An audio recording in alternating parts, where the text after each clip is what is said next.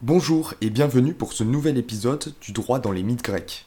Dans cet épisode développé par mon camarade Moïse, nous allons retracer une partie de l'histoire du roi des dieux et dieu de la foudre, Zeus. Nous verrons à travers le droit français tout d'abord le meurtre de Cronos, puis son mariage avec sa sœur Héra. Mais avant cela, revenons au récit. Dans la mythologie grecque, Cronos est le fils d'Ouranos, le ciel, et de Gaïa, la terre. Il appartient à la première génération de dieux. Il est le plus jeune des titans. Cronos est haï par son père, mais il voue les mêmes sentiments pour l'ensemble de ses enfants, les titans, les cyclopes et les hécatonchires, géants à 100 bras et 50 têtes. Ouranos décida de jeter ses enfants hécatonchires et cyclopes dans le Tartare et de les enfermer sous la surveillance de la sirène Campée. Furieux du sort réservé à sa progéniture, Gaïa a mis en place un stratagème pour se débarrasser de son mari Ouranos. Elle remit à Cronos une fausse en acier. Il se cacha et attenta que son père vienne coucher avec sa mère. Puis il attaqua Ouranos par surprise et lui trancha les parties génitales. Cronos savoura sa victoire et devint roi des titans. Néanmoins, sa mère Gaïa le mit en garde et lui prédit qu'il subirait le même sort que son père Ouranos. Une fois sur le trône, Cronos jeta ses frères difformes Hécatonchire et Cyclope dans les profondeurs du Tartare. Il épousa sa sœur Rhea mais n'en oublia pas pour autant la prophétie de sa mère. Il dévora donc chacun de ses enfants dès la naissance. Estia, Déméter et Héra, puis Poséidon et Hadès, sont ainsi avalés par leur père. Lorsqu'arrive le sixième enfant, Rhea, sous les conseils de sa mère, cacha l'enfant en Crète et le remplaça par une pierre que Cronos engloutit directement. Zeus fut alors sauvé de son père. Il grandit loin de ses parents en Crète et sera nourri par la chèvre Amalthée. Le temps passa et Zeus grandit. Il décida qu'il était temps de rentrer chez lui et de libérer ses frères et sœurs.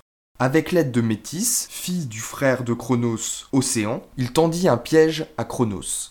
Métis prépara une boisson vomitive et Zeus, se faisant passer pour un domestique, servit le breuvage à Cronos. Son père, pris de nausée, recracha tous ses enfants.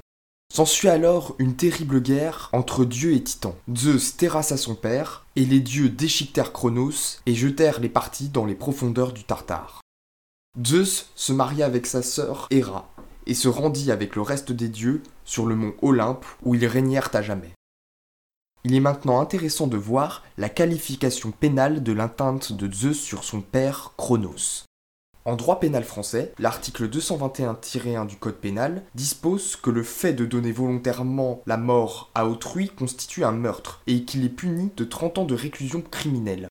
L'article 221-3 dispose lui que le meurtre avec préméditation constitue un assassinat et qu'il est puni de la réclusion criminelle à perpétuité. Mais le code pénal prévoit aussi plus particulièrement le meurtre sur un ascendant. C'est l'article 221-4 qui dispose que le meurtre est puni de la réclusion criminelle à perpétuité lorsqu'il est commis sur un ascendant légitime ou naturel ou sur les pères et mères adoptifs. Pour ce qui est de la complicité, l'article 121-7 nous dit qu'est complice d'un crime ou d'un délit la personne qui a sciemment, par aide ou assistance, en a facilité la préparation ou la consommation.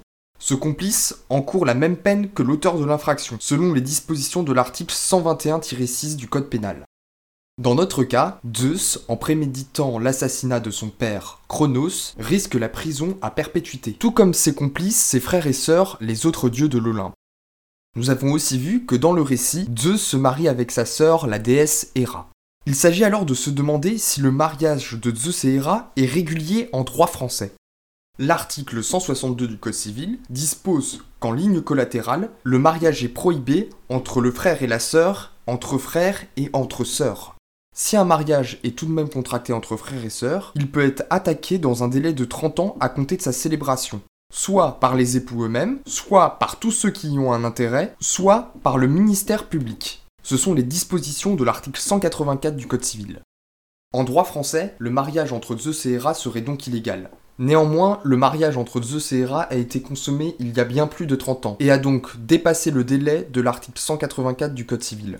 Le roi des dieux et sa reine seraient donc libres de profiter de leur mariage comme ils l'entendent.